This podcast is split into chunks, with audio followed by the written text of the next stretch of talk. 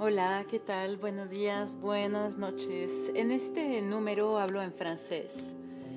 Hablo en francés porque al final y al cabo es mi lengua materna. Hablo de lo que me parece importante hacer cuando uno descubre que sufre de una condición eh, física eh, grave, pero poco compartida, ¿no? Hay condiciones que no son muy comunes. Y lo que sucede muchas veces es que nos encerramos en nuestra situación, eh, mucho, muy comúnmente hay depresión.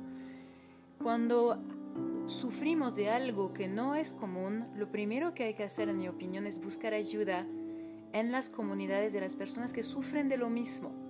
Pueden ser que no estén en nuestro entorno, entonces hay que ir por estas, por estas comunidades. Y efectivamente las redes sociales son una manera muy eficiente de encontrar a estas personas para hacer comunidad, para compartir testimonios, para permitir que crezca también la investigación en estos temas. Estoy hablando de patologías físicas, patologías mentales también. Y para conectar con los especialistas, las y los especialistas del tema. En este episodio hablo de eh, algo mío, algo, una condición que me fue revelada hace tres años, que es una lesión cerebral muy poco común, que no es curable, que es grave, y hablo de eh, las razones por las cuales pienso que no se manifiesta de la manera Eh, de, la, de, de manera idéntica a lo que he podido leer en los grupos de apoyo uh, de los cuales formo parte. Considero que mi práctica de yoga y meditación ha sido clave y busco de hecho testimonios de investigadores, profesores, eh, neurólogos, neurólogas que quieran aportar sobre este tema. Estoy en contacto con la alianza del cavernoma, porque lo que tengo se llama cavernoma, la alianza internacional que está basada en el Reino Unido, y estoy buscando quien quiera dar su testimonio para ver qué se puede hacer. Ellos son los más activos en el tema de las lesiones cerebrales raras, como las que tengo, y son eh, lo, quienes están eh, levantando la, la, la, la, la visibilidad, ¿no? Decimos en inglés raising awareness, son los más activos. Pienso que todavía hay mucho que hacer en eh, eh, Latinoamérica y en otros, otros países al respecto. Estas patologías fueron descubiertas muy recientemente cuando la resonancia magnética fue inventada, hace apenas cuarenta y cinco años. Así que todavía hace falta Eh, mucha investigación al respecto. Si hablan francés pueden escuchar este, esta sesión del podcast. Es una sesión distinta, no estoy caminando, estoy de hecho dándole lugar a lo que estoy diciendo, a una lesión cerebral que a mí me ha requerido cuando sucedió estar inmovilizada mucho tiempo. Recuerdo que había posiciones eh, en las que no podía hacer, posturas asanas que no podía hacer, pero recuerdo que nunca paré, nunca dejé de moverme, aunque tenía que estar sentada mucho tiempo y no podía caminar porque tenía visión doble, era el síntoma que tenía. Eh, recuerdo que nunca dejé de practicar, eso es muy importante. Y en, este, en esta sesión hago un llamado a quien quiera compartir al respecto, sobre enfermedades raras, sobre qué han hecho al respecto. Vamos a tener una serie muy pronto con una muy querida amiga y una persona formidable que es sobreviviente de cáncer, que nos va a contar todas las cosas que eh, nos han dicho, las cosas que hemos hecho, que no nos recomendaban, pero porque seguíamos nuestra, eh, nuestra intuición. Así que los dejo, los y las dejo. Pueden dejar sus eh, mensajes nuevamente, vocalmente, en la página del podcast o mandar sus eh, testimonios eh, sus reacciones, sus pensamientos en la página de Instagram Vinyasa Yoga Just in Time, o bien también por correo vinyasa yoga just in time arroba gmail punto com. Que los acontecimientos de la vida, los difíciles, no nos dejen inmóviles, no, no nos dejen paralizados, que podamos mantener el movimiento, que ese es el concepto sobre el cual se basa este podcast, el podcast Just in Time. Muchas gracias y feliz escucha si hablan francés.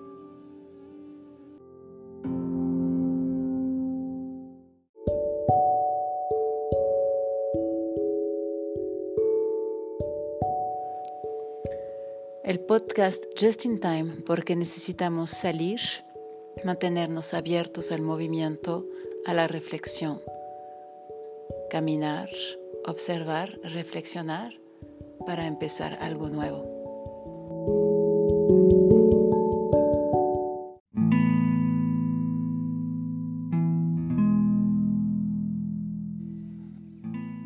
Bonjour, bonsoir. Alors, euh, j'ai décidé depuis quelque temps que j'allais parler avec plus de, de temps et de soin de la condition que je connais, que je rencontre depuis trois ans maintenant. Il s'agit d'une condition physique très rare.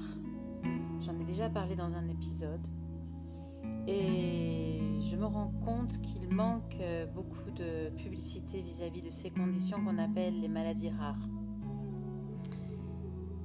Dans quelques temps, je ferai l'interview de personnes qui ont également la même condition. Donc il s'agit d'une lésion cérébrale, une lésion cérébrale située euh, en ce qui me concerne dans le pont, euh, donc dans la, la racine, dans le tronc cérébral. Et je dirais que la première chose euh, qui est importante à mon avis à faire, donc la première action à, à, à prendre lorsqu'on, lorsqu'on découvre une condition qui est très rare, c'est de chercher d'autres personnes qui ont la même condition que soi, parce que euh, j'observe que malgré la meilleure des volontés, euh, les personnes qui nous entourent, qui ne connaissent pas cette condition, ne peuvent pas vraiment comprendre de quoi il s'agit. On dit j'ai une lésion cérébrale, par exemple, bon, en ce qui me concerne, j'en parle, mais les gens me disent mais non, ça se voit pas. Cette semaine encore, une très bonne amie m'a dit mais ça se voit pas. Et non, ça ne se voit pas. Et pourtant, elle est là. C'est-à-dire que les seuls, les seuls appareils capables de détecter cette lésion, ce sont des appareils qui, sont, qui fonctionnent avec des résonances magnétiques. Et comme ça ne se voit pas, euh, c'est naturel, hein, c'est la condition humaine. Euh, les personnes ne prêtent pas vraiment d'attention. En fait, on ne prête, euh, on apporte de l'attention qu'à ce qui se voit, qu'à ce qui est visible. Et ce qui est invisible, comme euh, l'indique bien cet adjectif, on ne le voit pas, on, tant qu'on ne le sent pas. Or, euh, en, en ce qui me concerne, euh, ma vie a complètement changé lorsque cette euh, condition s'est manifestée. Pourquoi ? Parce que euh, le, concrètement, lorsque, lorsqu'on a une lésion cérébrale, on devient, on appartient soudain à une population fragile, une population vulnérable qui, puisque le cerveau, euh, surtout dans cette partie du cerveau, le tronc cérébral, ce sont là que tous les, toutes les fonctions vitales euh, opèrent. Donc je dirais que la première chose à faire, c'est de chercher de l'aide et de trouver, rencontrer des personnes qui ont ces, cette, cette condition, comme je le disais. Et c'est ce que j'ai fait. Je me suis donc, euh, il y a trois ans, tout de suite tournée vers euh, les personnes euh, euh, en cherchant. Donc j'ai cherché un peu partout. Ce que j'ai s'appelle un cavernome. Je cherchais, une très bonne amie m'a donné un contact à Paris, mais pour les médecins. Et qu'ai-je fait ? J'ai cherché sur Facebook, parce que euh, moi qui suis très critique des réseaux sociaux, parce qu'ils peuvent être chronophages, euh, il y a quelque chose qu'il faut reconnaître euh, par rapport à Facebook, c'est qu'on trouve absolument de tout. Vous trouvez euh, les, les amateurs des confitures de, de framboises, euh, les personnes qui souffrent de cavernome comme moi, on peut trouver absolument de tout. Donc j'ai cherché, j'ai trouvé de nombreux groupes de soutien. J'en parlais également dans cet épisode euh, il y a quelques mois. Et dans ces groupes de soutien, ce que j'ai observé, c'est que les personnes qui partagent leurs témoignages en parlent euh, d'une manière complètement différente. C'est-à-dire, euh, ce sont des personnes qui souffrent donc de la même euh, condition que moi et qui parlent de, de maux de tête permanents, de déséquilibre, de vomissements, euh, de... d'incapacité de travailler et, et, et c'est, tr- c'est terrible, vraiment de, de, des, des circonstances euh, terribles. Alors le, la grande question que je me pose et que j'aimerais beaucoup, euh, j'aimerais beaucoup euh, finalement faire un appel à la communauté pour euh, recueillir le témoignage euh, d'autres personnes. Je cherche à rencontrer des personnes qui, comme moi, pratiquent le yoga de façon intensive et la méditation de façon intensive et qui ont une condition comme la mienne euh, qui est donc incurable hein, euh, sauf euh, opération, le problème étant qu'une opération de ce type est extrêmement risquée, peut-être même plus que la lésion, donc c'est presque euh, il n'est presque pas conseillé, mais, mais les, les médecins que j'ai rencontrés m'ont déconseillé de le faire. Euh, parce qu'après, également, dans ces groupes de soutien, on voit des personnes qui ont été, qui se sont fait, op- fait opérer, qui se sont fait opérer et qui souffrent encore plus qu'avant. Donc, j'aimerais savoir si vous connaissez dans votre entourage des personnes qui souffrent de cette condition-là, qu'on appelle le cavernome, on appelle également euh, cela un angiome caverneux, et qui pratiquent, qui ont une pratique euh, sérieuse, profonde de yoga et de méditation, parce que ça fait plusieurs, euh, plusieurs, euh, plusieurs mois, plusieurs années même que je me demande s'il ne faudrait pas lancer une recherche dans ce domaine-là, c'est-à-dire euh, dans le domaine du yoga, de la méditation et puis euh, des maladies qu'on appelle incurables. Et je fais l'hypothèse que ma pratique euh, est en grande partie responsable euh, de l'absence de mes mots. Alors j'ai, euh, si vous me posez la question, parce que je pense que c'est ce qui surgit euh, aujourd'hui, euh, euh, j'ai parfois la sensation, des sensations dans le cerveau que je n'avais pas avant le premier saignement, euh, en espérant que ce soit le seul et le dernier, euh, une sensation de présence. C'est ce que je ne, je ne trouve pas de meilleur mot que la présence, une présence, c'est-à-dire euh, quelque chose qui est là, je sais qu'il y a quelque chose qui est présent. Il est impossible pour moi au niveau psychologique, hein, au niveau des conséquences, de, d'oublier que, qu'il existe cette lésion. Je vis avec tous les jours, tous les jours, à chaque instant. Je, j'ai cette conscience que ça peut s'arrêter. Et c'est vrai que depuis euh, cette, euh, ce saignement d'une lésion apparemment euh, avec laquelle je suis née, hein, puisqu'on est avec, euh, on est avec euh, cette lésion, j'ai la conscience de l'impermanence euh, qui est un peu le sujet euh, le plus important à, à, à, à comprendre lorsqu'on pratique le yoga et la méditation. Tout est un, rien n'est permanent, mais cette euh, lésion me rappelle de façon très présente tous les jours, euh, dans toute son intensité, la, la, la, la, l'aspect impermanent de la vie, donc l'aspect provisoire, l'aspect glissant de l'existence, ce qui n'est pas forcément quelque chose de négatif. Au contraire, parce que euh, toutes les personnes qui ont vécu des, des moments de ce type-là, des, des prises de conscience qu'on appelle en anglais « an epiphany », ont, ont cette euh, même euh, euh, conception de la vie, c'est-à-dire euh, on ne laisse plus certains éléments qui finalement sont secondaires dans l'existence prendre le dessus sur ce qui est important. Et donc euh, c'est une grande philosophie de, de la vie qui est finalement imposée par, euh, par un, quand même euh, quelque quelque chose qui n'est pas force, qui n'est pas que je ne souhaite à personne. Hein. Je ne souhaite à personne euh, d'un jour se réveiller et d'avoir euh, euh, la conscience que qu'une maladie grave euh, est survenue.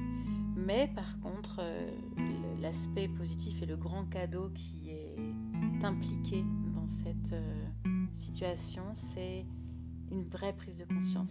On n'en revient plus de cette prise de conscience. C'est quelque chose qui vous accompagne. Et je pense que c'est aussi le cas des personnes qui ont survécu un, un cancer. Je ferai bientôt euh, l'interview de, d'une personne merveilleuse qui pourra nous parler de, de ce que le cancer a pu changer pour elle dans sa vie. J'en ai beaucoup parlé euh, de façon privée avec elle, et c'est un peu la même chose. C'est cette idée que même si ça va, on n'est plus pareil, on est transformé par l'expérience.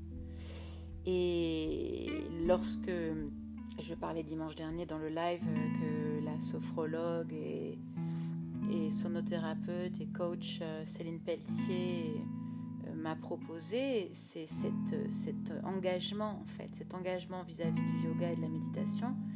Il était déjà très fort en ce qui me concerne, puisque j'ai commencé à pratiquer il y a vingt ans, mais il est devenu de plus en plus évident que si j'avais choisi, si j'avais, si j'avais fait ce choix il y a vingt ans, alors que rien dans ma famille ne m'orientait à faire ce choix, rien dans mon entourage, surtout dans un entourage euh, qui était beaucoup plus axé vers l'intellectuel, vers la réussite professionnelle, au sens euh, réussir en fonction des critères euh, de l'argent, hein, des critères de, de la reconnaissance sociale. Si j'ai fait ce choix il y a vingt ans, et si j'ai refait ce choix encore il y a euh, dix ans maintenant, de ne pas euh, préparer un concours d'enseignement pour euh, décider de faire une formation de yoga, c'est bien, il me semble, pour cela. Je pense qu'il y a une, un savoir dans le corps qui, euh, si on l'écoute, nous, nous apporte énormément d'orientation et énormément de confiance en soi. Lorsque j'ai décidé en deux mille treize d'abandonner la préparation du concours d'enseignante, je l'ai fait parce qu'au fond de moi, il y avait un, une certitude que ça me rendrait malheureuse, et qu'il fallait que je fasse une formation de yoga. Alors c'est une hérésie euh, au regard euh, de la situation que, que j'étais en train de vivre. Euh, je sais que de nombreuses personnes autour de moi, sans me le dire parce qu'elles sont bienveillantes, ont pensé que c'était déraisonnable. Et ça, c'était en deux mille treize, et en deux mille dix-huit, cinq ans après, j'apprends que je suis née avec une lésion cérébrale, incurable, très dangereuse, et que, et que finalement ma vie, euh, ma, vie euh, ma vie est en, est en danger, comme toutes les vies d'ailleurs. Je pense qu'on on se croit protégé, mais on ne l'est pas. Mais je, je, je, je fais l'hypothèse que ce choix était guidé par un, une voix intérieure, un instinct, euh, qui contre toute raison, m'a orientée à, à, à prendre cette décision. Donc d'arrêter. D'arrêter, j'avais, j'avais investi de l'argent dans cette formation, j'avais payé une formation, c'était une formation chère, et j'ai donc euh, décidé d'arrêter, de me réorienter, euh, de, prendre une, de suivre une formation de yoga qui euh, m'a valu énormément de sacrifices. La première, parce que j'en ai suivi d'autres après, des sacrifices euh, financiers, des sacrifices de temps. Et j'ai dû prendre du temps sur euh, le temps que, je, que j'avais euh, dédié euh, pour mes patients, par exemple. Également, j'ai dû prendre du temps sur ma vie privée. J'ai dû euh, faire garder mon enfant plusieurs, euh, pendant plusieurs années, parce que ce, ce, c'est une formation qui a duré longtemps. Euh, j'ai dû euh, passer le, à travers le stress de de la culpabilité, parce que les femmes en général, plus que les hommes, lorsqu'on a une responsabilité d'un, d'un enfant, on, on peut réussir à faire euh, ce genre de choix, mais on, on paye souvent le prix de la culpabilité. Donc faire le, le, le coup, le, payer le prix de la culpabilité. Et puis, et puis suivre cette formation. Euh, dormir euh, quelques heures. Je racontais à Céline Pelletier justement dimanche que j'avais fait le sacrifice de me lever très très tôt le matin justement pour, pour y arriver, puisqu'il fallait que je suive une formation, que j'élève mon enfant, euh, que je, je, je continue à exercer euh, deux professions en même temps. C'était très complexe. Mais aujourd'hui, je, je, je, je pense et je ressens vraiment que ce choix a été guidé par la sagesse profonde de mon corps. Euh, aujourd'hui, euh, si, c'est, si les symptômes dont je souffre sont si euh, faibles par rapport à la liste de symptômes terribles que je lis de mes euh, frères et sœurs euh, de, de chemin qui souffrent également d'un cavernome, c'est certainement parce que tous les jours je respire avec euh, conscience. Tous les jours, euh, euh, j'ai, j'ai ce, ce moment où je me connecte avec ma respiration, avec mon corps et justement avec les fascias. Donc, euh, je voulais parler également des fascias aujourd'hui parce que les fascias euh, étaient il y a vingt ans euh, très, très peu considérés, très peu pris en compte. Et aujourd'hui, on se rend compte que les fascias sont peut-être euh, le... le système corporel le plus important. C'était un, ce n'était pas un système, on, on ne parlait pas du système myofascial il y a vingt ans, et encore, encore il y a dix ans, c'était, euh, oui, d'ailleurs dans mes formations du yoga, on parlait de cela comme la peau, euh, sous la peau, la, celle, la peau du poulet, ce, ce, ce petit filet transparent, euh, le tissu conjonctif, euh, mais on n'en parlait pas comme aujourd'hui, grâce... Euh, aux travaux de Thomas Myers, grâce aux travaux de, de, de chercheurs qui se sont obsédés par les fascias. On sait aujourd'hui qu'on est complètement composé de fascias, du cerveau jusqu'au bout des doigts, des pieds. On est de, fait de fascias. Or, ce qu'on fait au yoga, c'est complètement ce travail en profondeur avec les fascias. Et dans le cerveau, on a des fascias. Donc euh, j'aimerais rencontrer, je fais un appel grâce à ce podcast, des chercheurs, des personnes qui travaillent de près le rapport entre les fascias et le cerveau. Tout, toute cette sagesse, hein, elle est déjà inscrite dans euh, le développement, la réflexion euh, de la médecine chinoise, puisque les étirements et l'acupuncture sont deux éléments qui permettent de soigner la fascia. Donc euh, dans le cerveau, il y a des fascias et je pense que... Le, le travail à faire quand on, on, on souffre d'une lésion cérébrale ou d'un problème cérébral, c'est euh, s'orienter vers le yoga et la méditation. Alors voilà, ce petit message aujourd'hui, c'est plus un partage, un appel, euh, un appel à la réflexion, un appel à ceux qui écoutent, euh, qui auraient envie de, d'apporter euh, euh, leur témoignage. Je pense qu'il y aura des témoignages en anglais très bientôt sur le thème euh, du cavernome. Et parce que le, la plupart de mes contacts de, des patients qui souffrent sont, dans, sont en, en anglais. Et je pense qu'il y a, il y a du travail à faire encore dans, dans d'autres langues, en, en français, en, en espagnol. Ici au Mexique, je ne connais aucun patient euh, souffrant de cavernome, ce qui est incroyable. Certes, on est très peu nombreux sur Terre, mais voilà, euh, à réfléchir et... Et à retenir, des, des thèmes à retenir. J'attends, j'attends vos, vos témoignages, vos participations, parce que je pense qu'il y a beaucoup de, de choses à dire sur ce sujet. Je vous remercie de votre écoute, je vous remercie de, de, des messages que vous m'envoyez souvent. Et puis, euh, je pense que nous sommes une communauté grandissante dans la question de la mise en réflexion, dans la question euh, de l'autonomie de, de la réflexion. Et je vous remercie de m'avoir écouté sur ce sujet euh, très personnel, mais qui, je l'ai déjà dit, le personnel, c'est, c'est du politique. Je vous dis à très très bientôt. Au revoir.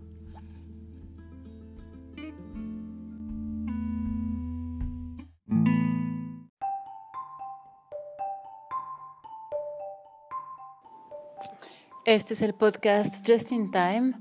Para que podamos intercambiar, tenemos la página de Facebook, podemos eh, también intercambiar con el correo electrónico y también en la app eh, de Just in Time, de Vinyasa Yoga Just in Time en Wix.